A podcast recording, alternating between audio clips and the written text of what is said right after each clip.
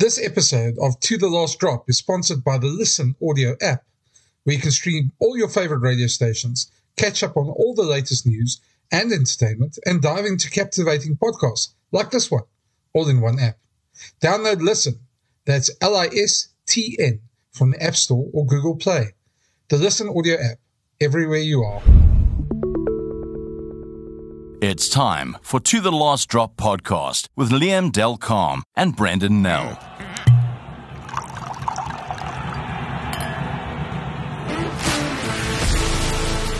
Happy New Year, everyone. This is To the Last Drop. I'm Liam Del Carme, and with me, uh, as per usual, is Brendan Nel. Uh, we've got a bit of a bumper show for you uh, as the first installment uh, of the new year. Uh, Brendan, it was a bit of a, a head scratcher as well because you kind of come out of a, a Christmas and New Year's break and you sort of survey the land and, and you know, it's uh, rugby's changed for us. So there's actually a lot. Yeah, it's not those days where we always used to go back now and you do some preseason stuff uh, before Super Rugby and you watch guys sweating at this time and um, yeah, in, in, in their practices as such. And uh, uh, we did our own bit of sweating a bit in, in the uh, in, in the uh, Christmas season. Uh, we shouldn't we should tell people that we did carried on to, to the last drop in December. We did have a, a very festive yes. afternoon. Um, with mm. uh, we, we, we sampled some bottles of wine. So um, so we, we mm. certainly kept our part up, and we hope all our listeners did the same. Uh, yeah, mm. it's a new year. It's a I'm not going to say new year, new me because it's the same old me. but, uh, yeah, rugby just goes full steam ahead, and we got to go back. And I must admit, I think like everybody else, you're sort of fear, feeling a little bit blurry eyed that geez, are we back in the, and then there's this whole thing which I, I never get used to of people get, coming back in January and suddenly like, now I want to work, now I want to, I've got energy. And I mean, mm. I just, yeah. I'm not like that. I, to me, I struggle to start the year. And, and so if I do sound a bit like I'm struggling to start the year, it's not the wine. I just do this time of the, of the year as such. Yeah, yeah. Look, I mean, I suppose also the the game now has changed. as the seasons of uh, they're not quite in sync, but we, we're getting close. Um, so there's no proper break. People keep keep asking me, "Aren't you going away? Aren't you doing this?" And the I'm like, "No, there's not really time to do that. Uh, we've got to sort of plow through all of this and see where we can take a break further down the line." But um, yes, there there is a lot to get through. Um, obviously, there are a lot of talking points. Uh, you know, uh, if you look at form of certain teams before the end of the year and the form that they've carried into this year. Uh, you know, some of them, and we spoke about this earlier. Um, there's a there's a lot of improvement to be made. Yeah, and I think we start off with the two obvious ones that we were going to chat about um, before we get into some some some deeper discussions. Um, the the Hollywoodbets Sharks uh, is is the first one. Um, of course, they ha- are having a horror run. The, the, fact with so many Springboks there at the bottom of the URC log that the Dragons actually uh, are one above them now uh, just shows you how bad things are going in Durban. And, and um, Liam, I know you had a chat to Marco Masotti last week um, for the Sunday Times. Um, and it seems like there still is some patience there in Durban, but surely as as times go on, if if things don't improve, that patience is probably going to start wearing thin. Yeah, I had to sort of make the point in copy that you know, um, and this was before the Lions defeat, which made it one win in nine, which obviously even compounded matters for them. Uh, but he, he seemed to be before that game still fairly upbeat. Um, I, I, made the point in my copy saying that the the, the buck and the bucks stop with him because he is the majority shareholder. Uh, but he's very much committed to this uh, to this cause still. Um, I didn't get any sense that uh, you know he's uh, he's growing tired or you know, weary of, of, of this. Uh, he did make the point that the uh, the results have upset him. He, he, was quite mm. clear to, quite keen to make that point. and that um, you know, whereas in the past he might have felt uh, you know, a little bit uh, some unease, he's happy and confident that they've got the people in the right, the right people in the right areas to sort of uh, get them through this tough. Uh, especially in the coaching department, uh, he feels that they've got people there that are capable, um, mm-hmm. and the turnaround will will eventually, uh, you know, will, will come about. Well, I think I think to be fair, I mean, I think we, anybody who's watched professional sport for years knows that no owner of a team is going to go throw their guys under the bus. Um, you, know, you, wouldn't expect them to do that. But you can under, understand the angst around the the results as such, and. Uh, mm. You know, when you're investing lots of your own money into a team, you mm. and when you've got the caliber of players that the Sharks have, you expect better mm. results. And the fact that they threw away 18-3 lead against the Lions, wonderful for the Lions to have that comeback. But um, mm. from the Sharks' point of view, um, you sit, sit and scratch your head at how did it even get to that? Mm. It, to be fair, also, I, I, think there has already been an element of uh, people being held under under the, uh, the moving bus. Uh, if you think of uh, maybe the former, uh, the Erstwhile Sharks coach that coaches somewhere else now. Um, uh, Marco, well. to, Marco, was quite keen to make the point that you know if you look at some of the things that, that have been contributing factors to their lack of form, um, has been a bit of a perfect storm that has sort of helped drift them um, well, he helped drift them, of course. Um, and he mentioned injuries. Obviously, that's a, that's always a key one. Uh, but then also how the uh, the Bok absentees, whether that's through injury also at the start of the season, um, you know, guys coming back from World Cup, they weren't available for the Sharks, and that are, that has also been a contributing factor. And um, you know, I suppose there are other franchises that were also hit by that, but I suppose the Sharks have, have invested heavily, so you know they they were always going to be affected by that. Yeah. Um, but of course, fans won't fans won't put up with that. I mean, they they want results. One out of nine uh, obviously no. isn't good enough, so they would they would be keen to see some kind of turnaround very soon. The thing, two things there is, I think one, the Sharks went out and bought all those Springboks players or developed them hmm. themselves. Mm. They wanted that Galacticos type, um, you know, superstar sort of sort of squad, and that comes with a yep. price, obviously, with an international season. And, and, and until the global season actually gets sorted out by World Rugby, if that ever happens, mm. um, yeah, that's always going to be a problem. Secondly, I think uh, they probably in, there's a bigger deficit between uh, the the so-called rest of their squad and their Springboks. And John Plumtree said it quite, yeah. quite honestly the other day after the Stormers game, where he said we can't can't keep on wanting our Springboks to come save us. And their deeper squad problems is that there's, there's been a bunch of guys contracted. And for some reason, whether it's their own fault or whether it's uh, you know, the coaching or whatever, they don't fit into the current game plan. So I think we're going to see mm. a lot of departures in the coming coming, well, coming months.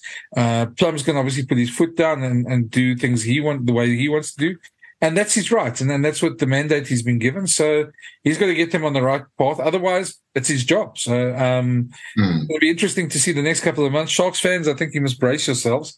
It's going to be some very interesting uh, movements in the next mm. months. But yeah, I mean, look, uh, they they they've got a chance uh, this weekend. We'll talk about the predictions just now for for the weekend to write things. Uh, they should in the, the Challenge Cup get a win there, but then again, they should have got wins in ne- a number of the games. Well, they never got wins in. So um, they had a they had one on the platter last weekend, and then somehow uh, fumbled. Um, yeah, and then fumbled it again at the end. So I mean, well, yeah. I did for Boeta so, Chamberlain. So yeah, uh, look, the other interesting thing I, I, thought that, that Marcus said, because I asked him, uh, you know, obviously the, the franchise is under pressure. Um, he's a man that invested in, in fact, he, he, made the point in a previous interview, said like he invested some of his life savings in, into this venture. Um, you know, what kind of involvement does he have? And he, he made the point that in the past he used to, um, you know, be a little bit more involved, but now it's kind of limited to one phone call a week to the CEO and maybe on a fortnightly basis, um, you know, he'll, touch base with the coaches. Um, and that previously it was felt that maybe he was too involved. Um, so he's taken a step back. So when you said earlier that, you know, a plumber's going to make those big decisions now, um, that's going to have to be very much the case. I mean, he will have to uh, find a way to steer the sharks out of these um, choppy seas. Um, I mean, I suppose that's what he didn't say. It was a perfect storm for, you know, uh, just pluck that from thin air. Yeah, I, I think also, I mean, yeah, any good business, you'd want the owners not to micromanage, um, and you'd want mm. them to trust the people that they put in charge. And I think that's probably what's happened. So you've got to give that a chance to develop. Um, but yeah, I mean, yeah, you got to get the results. Professional sport is cruel. And, yeah. and as I said, there's only two types of coaches one is is being hired and one is being fired. So, um, yeah, I mean, Plum's got a task in his hands, and it's going to be tough for them. But uh, I saw some interesting comments from him uh, after the after the Lions game, saying, "Yeah, it's the leadership. He's very worried about the leadership." And yeah, I, am not quite sure that goes to the heart of it, but um, there certainly is something wrong. Yeah. It's difficult to stand on the outside and sort of judge a team for where their problems are, but he's got a task on his hands. Yeah, you, you you still get the general sense that they probably don't play with the cohesion of like the Stormers who find a way of even when they're not playing well, they find a way of winning. The Bulls to a certain degree as well. That the Lions certainly play with a lot more cohesion. Yeah. Um, so you know, I suppose, and and that will have to be forged on a you know on the training field and then sort of later on you know in, in match day scenarios. Yeah. Um, but yeah, there's, there's, you know, p- people need to find each other there. There's no question. You're with Liam Del Carme and Brendan Nel on the To the Last Drop podcast. We got a special guest tonight, all the way from uh, Toulouse, but he's the La Rochelle scrum coach. Uh, it's uh, ex-Springbok prop, World Cup winning prop Gurthrö Steenkamp who coaches uh, La Rochelle Scrum. And La Rochelle, of course, under pressure this week, having lost their opening two games, the defending champions. Uh, and Liam and I caught up with him and chatted about just where they are and what's happening. Have a listen. Well, for the last segment of our show, we um, welcome a very esteemed guest, a former Springbok uh, and Bull stalwart, a man who is a World Cup winner. Um, he's got strong opinions on a lot of things, in particular on the scrum.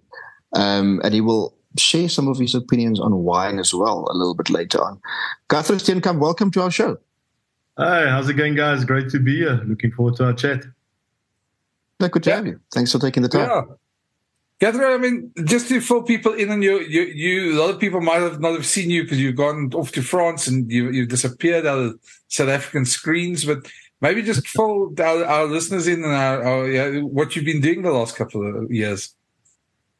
Yes, obviously, I had uh, six years at uh, Toulouse at Stade Toulouse, retired in 2017. And, uh, you know, then I went into coaching, you know, went into uh, specific scrum coaching, helping individuals, working with uh, athletes um, all over the world from amateur level all the way to international, you know, helping them find solutions in the scrums and uh, obviously dip my toes in the corporate space as well, doing some team building. I enjoyed it, some seminars but yeah, the last five years, um, I've been scrum coach uh, in France. I was coach at Colomiers in Pro D2 for two years.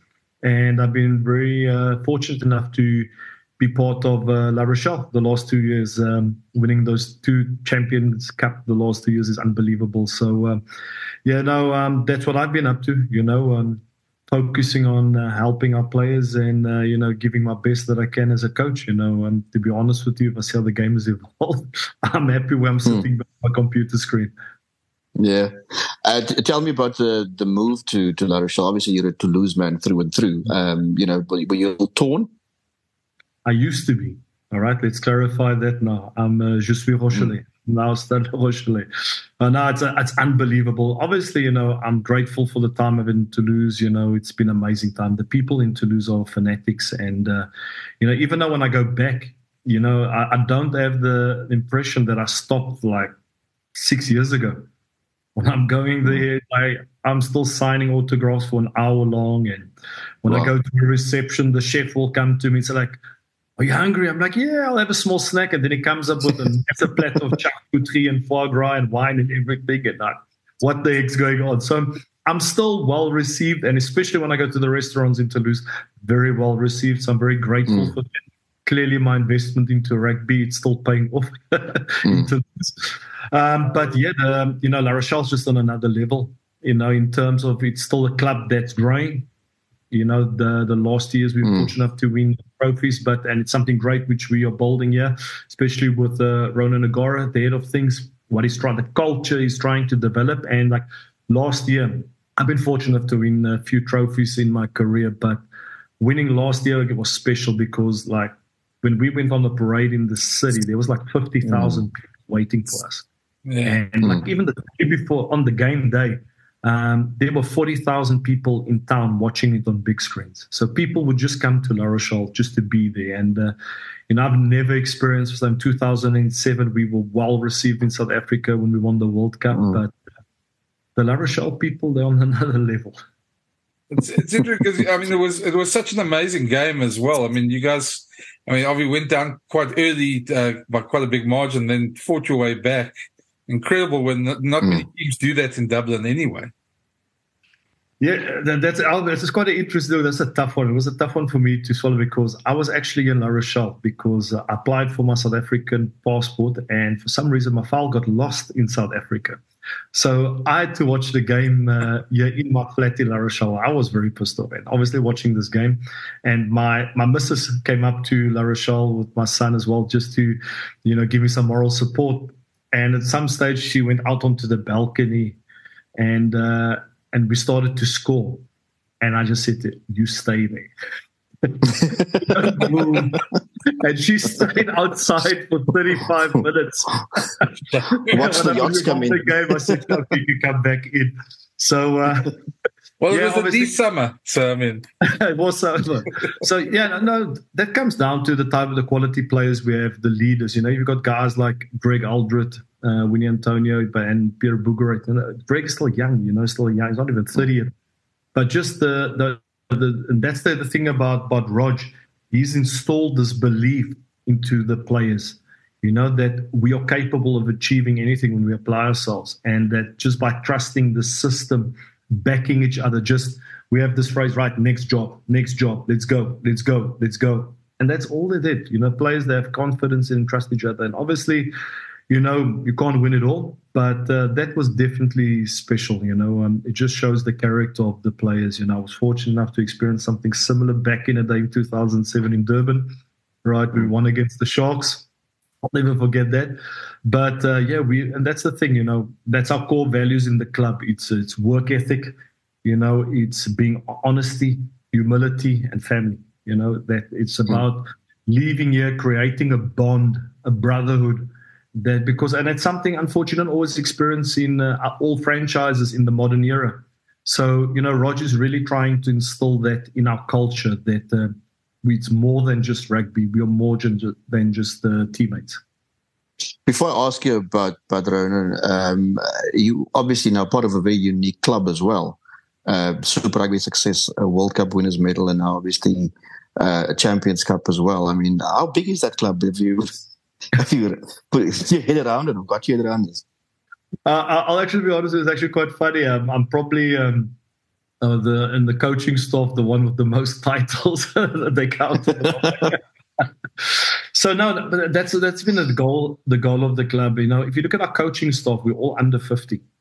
There's no one over 50 in our staff. We're all still young. I think Roger's uh, 46, 45, around there. I'm 42 and uh, we just got some of the other coaches that joined the 40 club. But you know, it, it's it's about we're all specialists in different fields, and uh, and and honestly, you know, I've always said uh, as a as a coach, I would have loved to find something. It's always been my goal to find something which I experienced back in the day with the Bulls, not only as players, but the way the staff was connected, the way they communicated with the players, everybody working together, and that's what I found at La Rochelle. You know, there are no egos here. We can have some discussions. We can challenge each other. We're here to help each other, you know, reinforce each other where it's necessary and keep each other honest. And, you know, in terms of a working environment, uh, if I listen to what happens, a lot of other clubs, you know, we, we are very fortunate because we, the coaches, we train together, we work all together. And uh, when the moment merits, we will have the odd beer, rosé, or wine together as well. How has the dynamic changed for you? Sorry, Brendan. How's the dynamic changed for you? Not not you. I'm, I'm talking about the club, um, because uh, obviously, uh, you know, humble roots for the club fought its way through the leagues and obviously won the ultimate prize in European rugby. So it was almost as if it was, you know, the little guy having something to prove. Now you've done it back to back, the biggest title.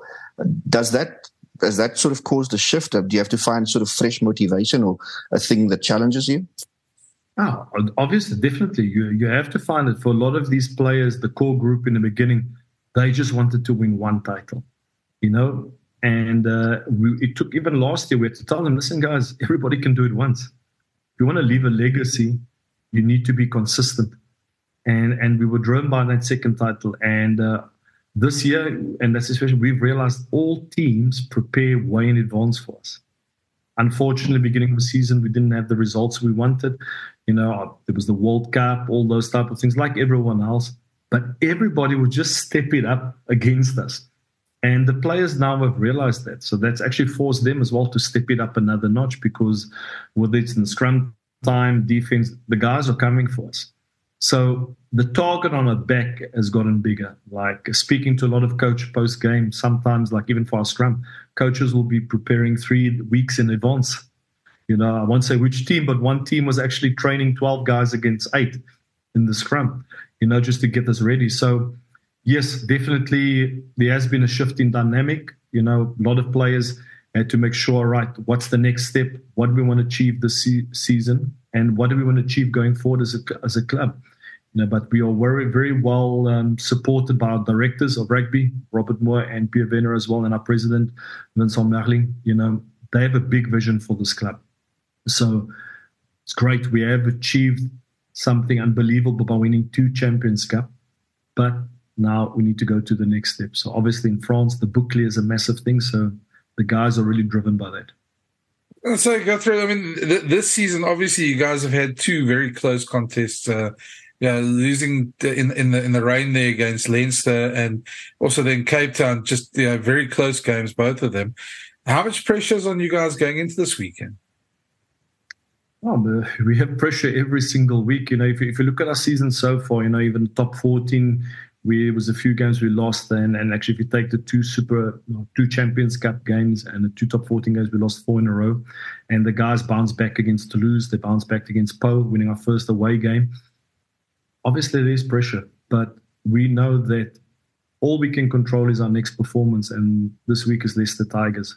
And the boys have had a massive shift and, uh, you know, obviously losing against uh, Leinster home was tough us because we take a lot of pride in our home games like any other team. So that was a, that was a really tough one. But, you know, it was an intense game under the rain, not uh, easy conditions.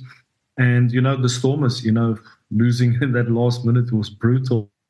You know, um, lots of respect for the Stormers, but being a former Bulls player, that was that was a hard one to swallow. Man. It was really hard to swallow.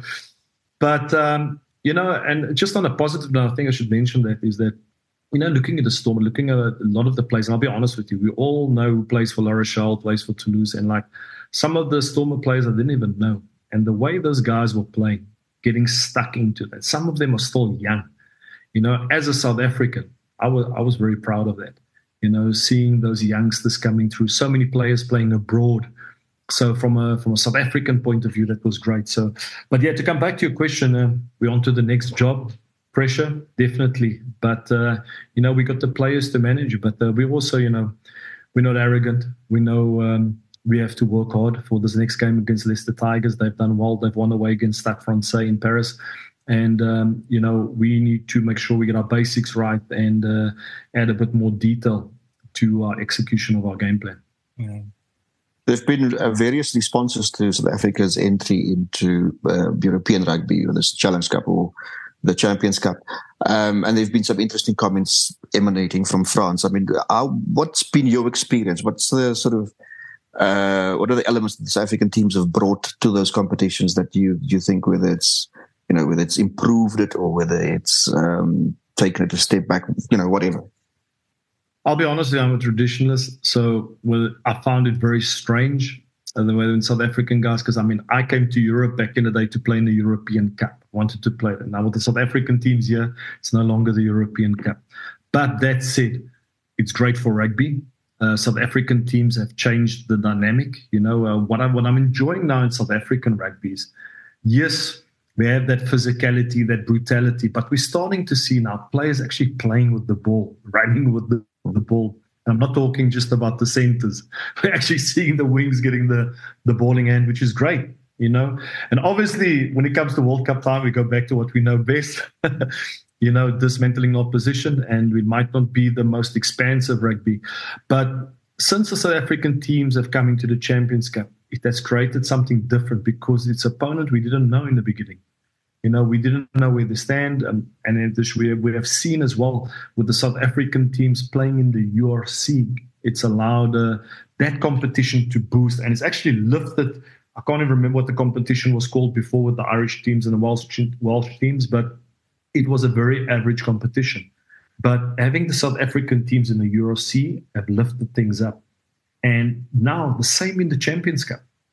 You know, uh, like players. I'll be honest with you. Everybody respects South Africa in France and in Europe, all over the world. But especially after this World Cup, you know, there's so much more respect. But you can also see that South Africans have lifted their game, all of them. But that's how we work. You know, winning a World Cup is so much more. It's almost like we're seeing every single South African player now saying, I want to be part of the next one. So those guys have upped their game, and we're seeing youngsters, players we might not even know that are bringing it. We saw the Stormers, you know, playing against Leicester away with the so-called B team, and they almost pulled the truth. Yeah. So, yeah, from a coaching point of view, um, the South African teams are bringing something different. They bringing a massive physicality because traditionally, when we're going to the European Cup, it's a very fast game. It's similar to what we experienced back in the day in Super Rugby. But having the South African teams come in, it just brought back that brutal physicality. Yeah, I was going to say, you, you say that the respect there. I mean, I suppose maybe it's just me. Liam was in France with the World Cup. I wasn't. But um, from yeah, it just felt after South Africa won that quarter final, at least for the next couple of weeks, um, we weren't so popular in France. we, South Africa wasn't popular at all. Even like I, I, had to train not to smile. I actually did exercises specifically at my flat not to smile, not to smile. That was that was very tough. I would actually go to the bathroom just to smile. So um, um, no, but but that's it. I can understand it. You know, they've been building towards that. They've been putting everything in place. Even by us at the clubs, we've been developing players to play for the French team, not just to play for them, but to dominate at international level. So, to be honest with you, being South African, obviously, 100% happy. But being in France now uh, for 11 years, you know, there is a part of me that felt really for them. You know, I'm invested in the development of rugby in France because I mean, that's my job. I was academy coach as well. And a lot of our players of La Rochelle were playing this well. So I felt that joy and jubilation with South Africa winning, but I also felt that pain, you know, um, being in France. And it was it was tough because they invested a lot of money. A lot of those players, you know, but this also comes down to the media. They were hyped up quite a bit. You know, a lot of people said they're going to win it. And let's be honest, the Ireland and France were the number one teams the last two years. Mm. So that was hard for them to swallow. And yeah. um, as I explained to them, I was like, honestly, guys, don't take this personally, but South Africans play for so much more. This is not a game. This is not mm. for just to have the trophy in the cupboard. It's not just about having a medal. It's about inspiring a nation. You know, it uh, it takes me back two years ago as well. In 2010, we played in Soweto for the first time. Like we didn't know what to expect, what was going on because um, we couldn't play at Loftus, and we thought it was going to be chaos. But on that day, we saw people from different backgrounds come together, forgetting about their problems, and that is deeper. That like you don't even get that in rugby. I don't think there's a nation in the world that can comprehend that. But yeah, I'm gonna get carried away and too, too emotional here. But yeah, it was a tough uh, three weeks after that World Cup. Um, oh. Yeah, and, and I think people tend to forget that that quarterfinal. It was so it was a brutal game. It was so tense. There wasn't much in it, and it you know it could could actually have gone either way, and it, it changes your the arc of your your your your, your history in a way. If um, you know by by just one point. No, it's crazy, and just in South Africa, you know, hats off to the boys, the players. You know, uh, you could see everybody was connected. You know, I, I read the book of Rassie, and I can understand how he works. You know, and and, and that season. But I can tell you this: that that um, you know the boys they gave it their best, and and also just whoever came in, they just kept on delivering. And and you know that's the, the, the that's the great thing. But I'll tell you this. Uh, I, I actually made a demand to the club to take a leave of absence, you know, after the World Cup because I had emotional burnout, you know, after the quarterfinal. and the semis and the finals. You and the rest of South Africa. Sorry? as all of us in South Africa as well. So yeah, I've asked for another public holiday on the side, but they didn't give it. Uh, the other, I mean, the one thing, I mean, we, we, this show is also about, and I'm sure Liam said it to you before as well, uh, is also about uh, a bit of the uh, good old red stuff in the bottle and the white stuff in the bottle, and the rosé. Uh, we, yeah, you're quite a big fan of the, the rose wine. so to speak. Uh, yeah, um, yeah, the Rosé, the Côte de Provence. You know, so it's actually quite. Very, I need to explain this to guys. So here in France, we have a um, thing called apéro. So this is what I love about the French people. Like they say, no, no, I'm not going to drink a lot. I'm not going to get pissed. Oh, we're not having a big party. We're just having an apéro.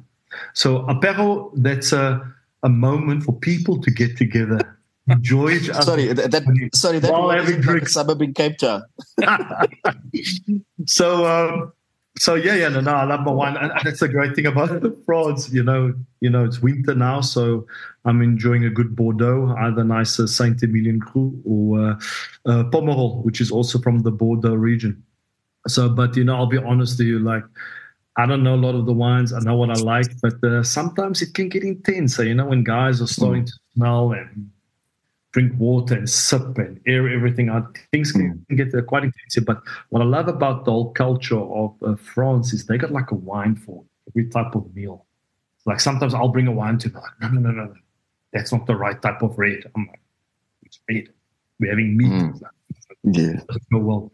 So, but yeah, it's a big culture. But, uh, but like I said in the previous podcast when we, when we had a chat, you know, the one thing I love about uh, the, the French vibe is that, you know, they actually enjoy it. You know, it's like for them coming together, it's about enjoying each other's company, having a pate, the apéro is about having snacks and all these type of things. But it's very important for these guys to to, to mm. enjoy mm. the products, and they're very, how can I say, proud of the heritage. So they're very um, stuck on like needs to be French. And but I'll be telling you this: they've been tasting some South African wines. Uh, they've discovered mm. the Chocolate Block and uh, Hermanuspietersfontein Kleinboet.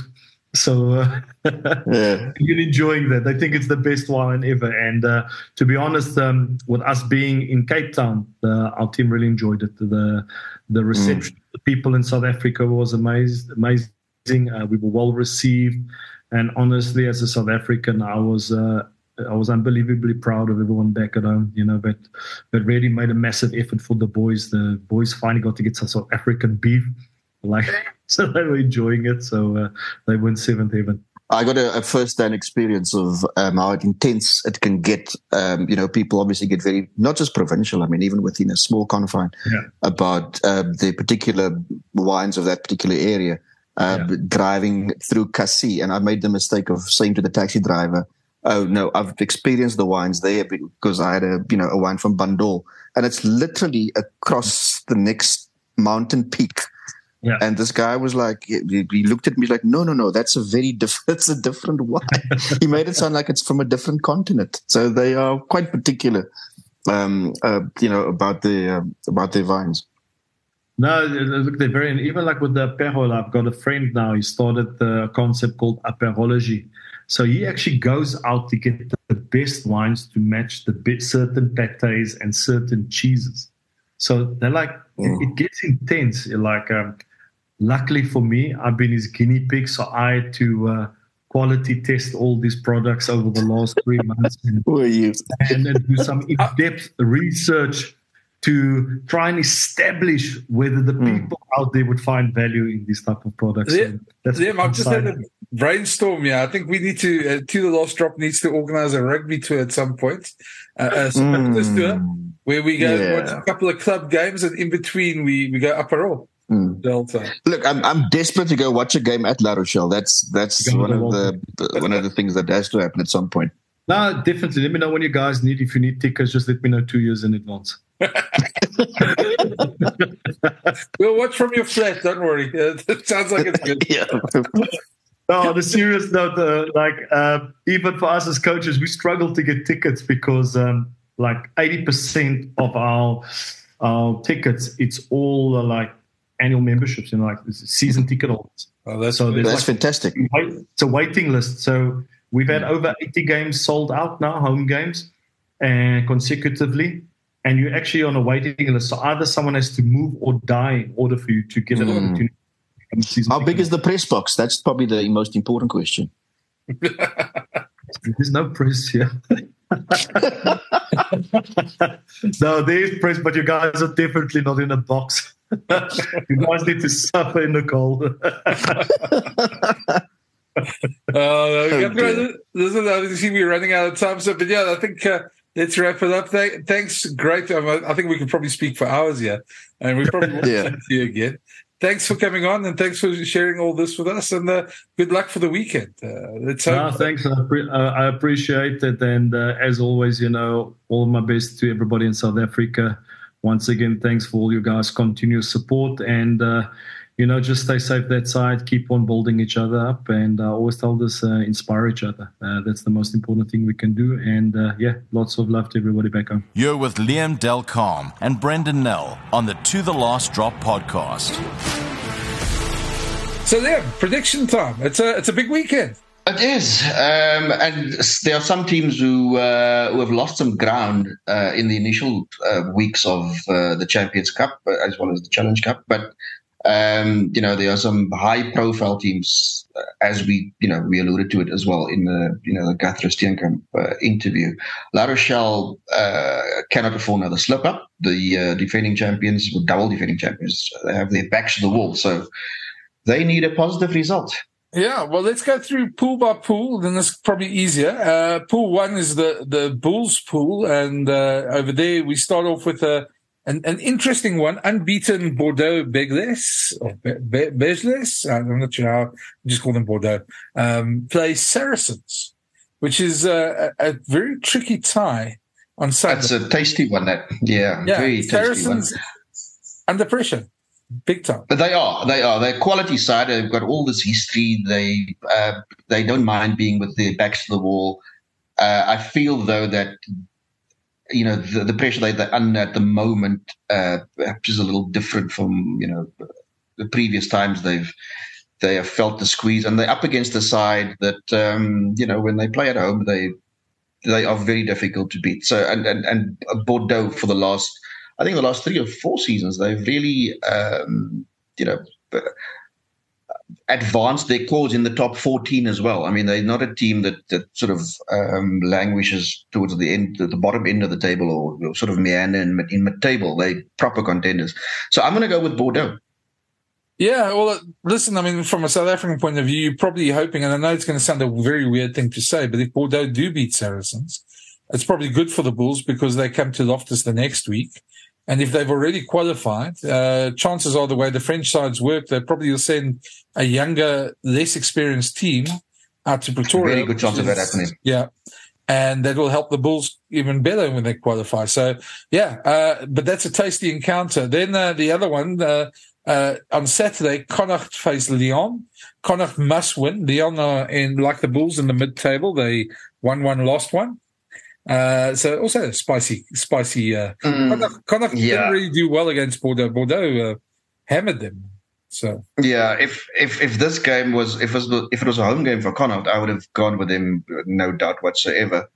Um, and in fact, I, I, think I might still go with them. I mean, the, Lyon again, like a bit like Bordeaux as well. I mean, you're not just going to show up there and, and, and take the points. Um, but you know, I think Connacht at the moment have a they've got quite a bit going for them. So I'm going to go. I'm going to go with them winning by like three or four points. Not they'll be much.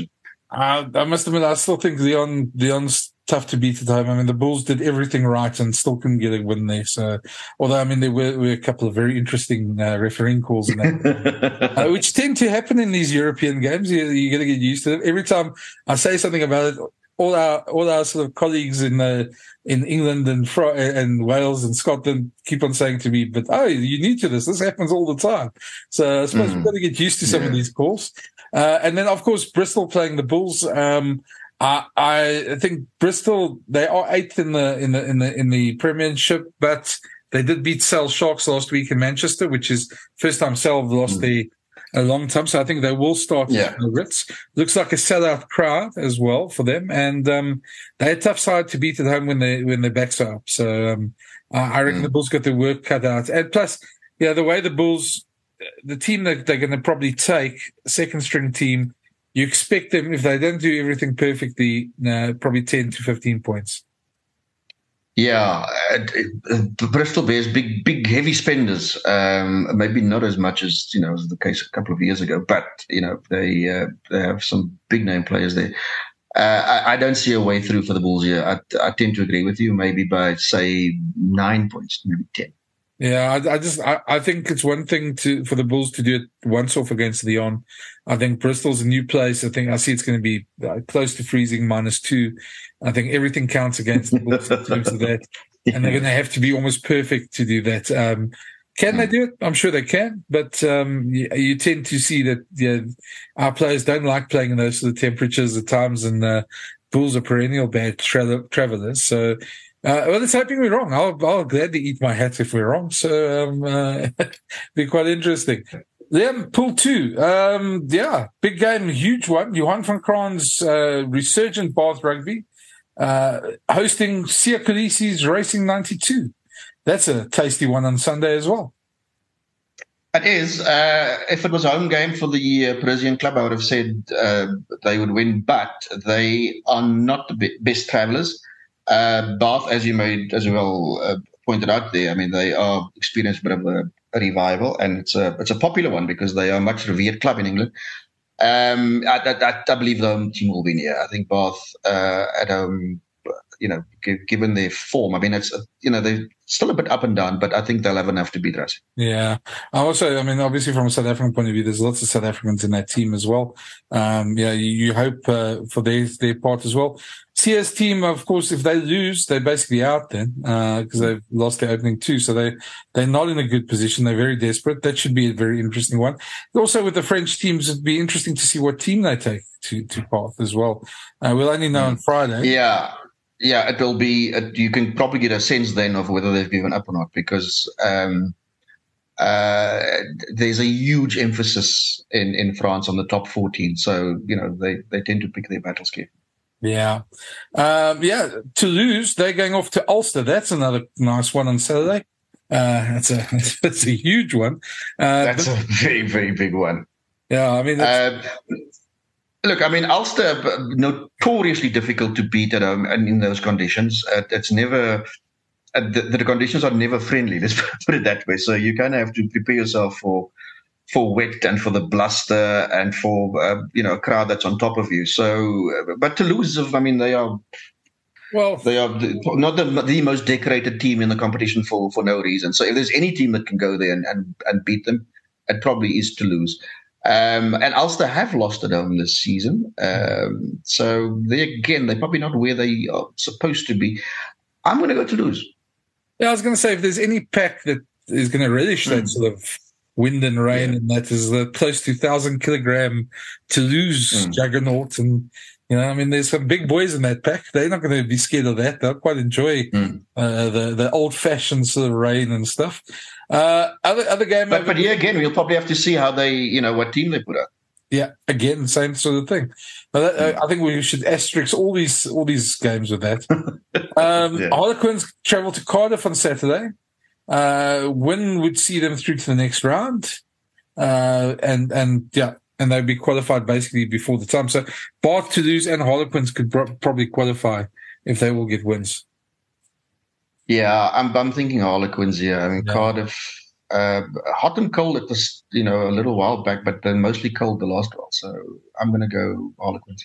Yeah, we're going to go through. We're going to go through quickly pool three as well. Uh, obviously, uh, both Northampton Saints and Exeter Chiefs have a uh, have a chance to qualify as well. They've got 100 percent record. Uh, Northampton uh, they they host Bayonne, which should be an interesting one again which team will the French team send, but I think Northampton mm. probably that one. Yeah, agree with you. Uh, yeah, uh, Exeter host Glasgow Warriors. That's a spicy one. That should be quite interesting. It's a very intriguing one. I think this game, in many ways, will give you a proper sense of what the English Premiership, the, the strength of the English Premiership, and then the strength of the URC. Because uh, Exeter, you know, one of the the leading clubs, or have become one of the leading clubs in England over the last uh, couple of years. Uh, Glasgow Warriors punching, I'm going to say, well above their weight, actually, uh, in many ways in the URC. Um, so it, it is a very interesting matchup. And as much as I would almost routinely say a, a home at Sand, a win at Sandy Park for, for Chiefs, uh, I'm not so sure. I think Glasgow Warriors are entirely capable of going there and, and winning. Um, I'm going to go Warriors. I was going to say, I'm also going to call for the upset just from a purely URC mm. hat on.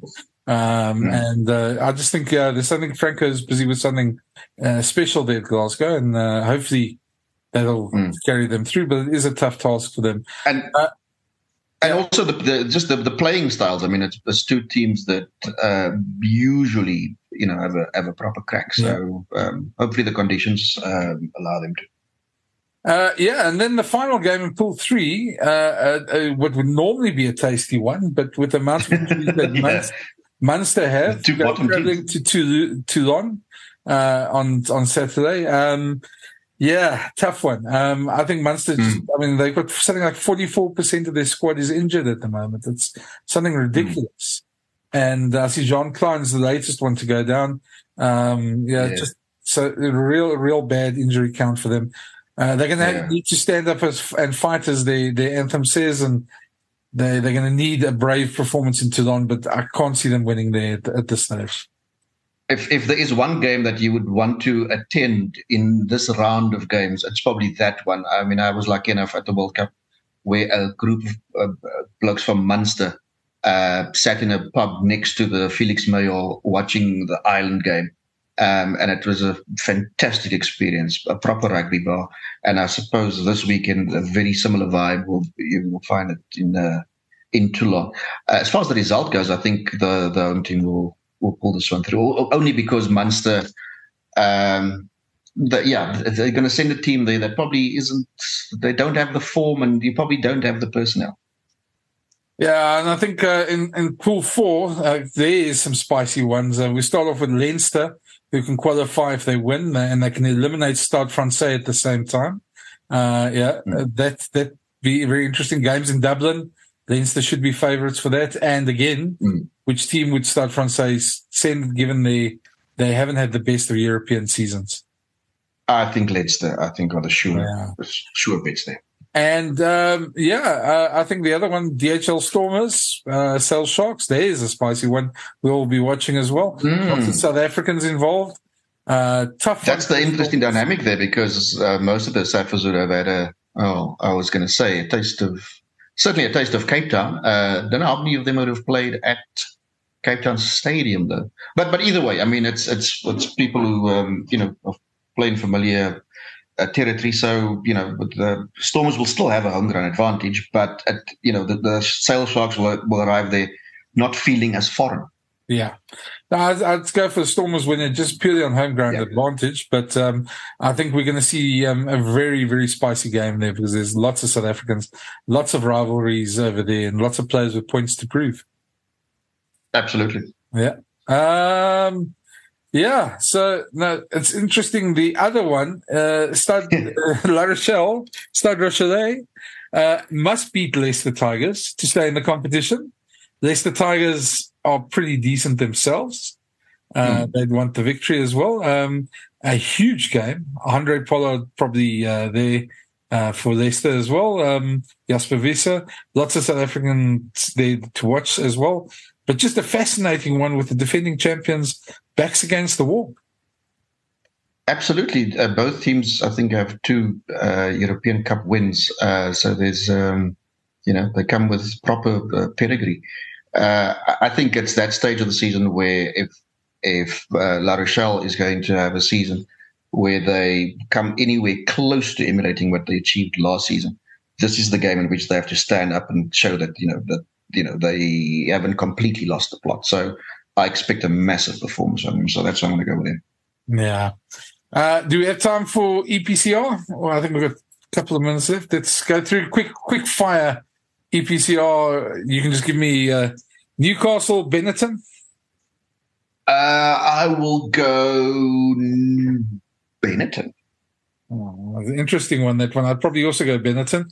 Osprey. I'll go Benetton, and in fact, I'll go by by twelve points at least. Yeah, in Swansea, Ospreys, uh, USAP. That's what Perpignan.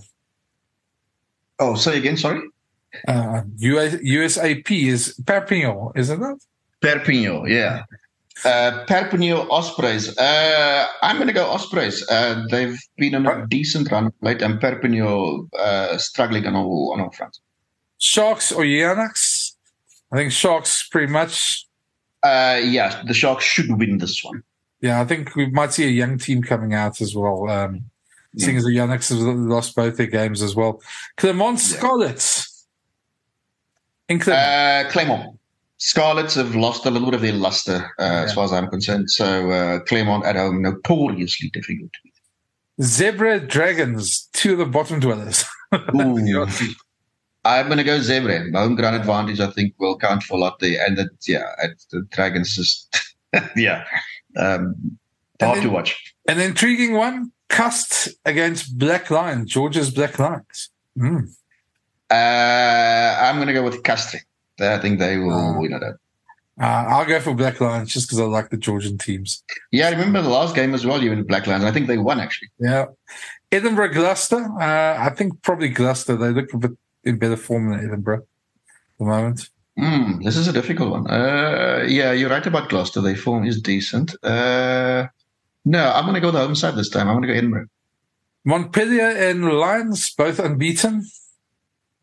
Uh, Lions taking a, a, much depleted side in terms of experience. Um, so Montpellier, you know, if they took the if they took the front line fifteen or twenty three, if you want to call it that, I would have gone Lions. But uh, jeez, uh, I think I'm going to have to go with Montpellier on this one. And last one, Cheetahs Pau in Amsterdam. Cheetahs. Cheetahs. Cheetahs. Yeah. Hup, yeah. Hup. yeah. yeah. Oranje. Yeah, there we go. There we go. That should be interesting in Amsterdam at least. So. Yeah, absolutely.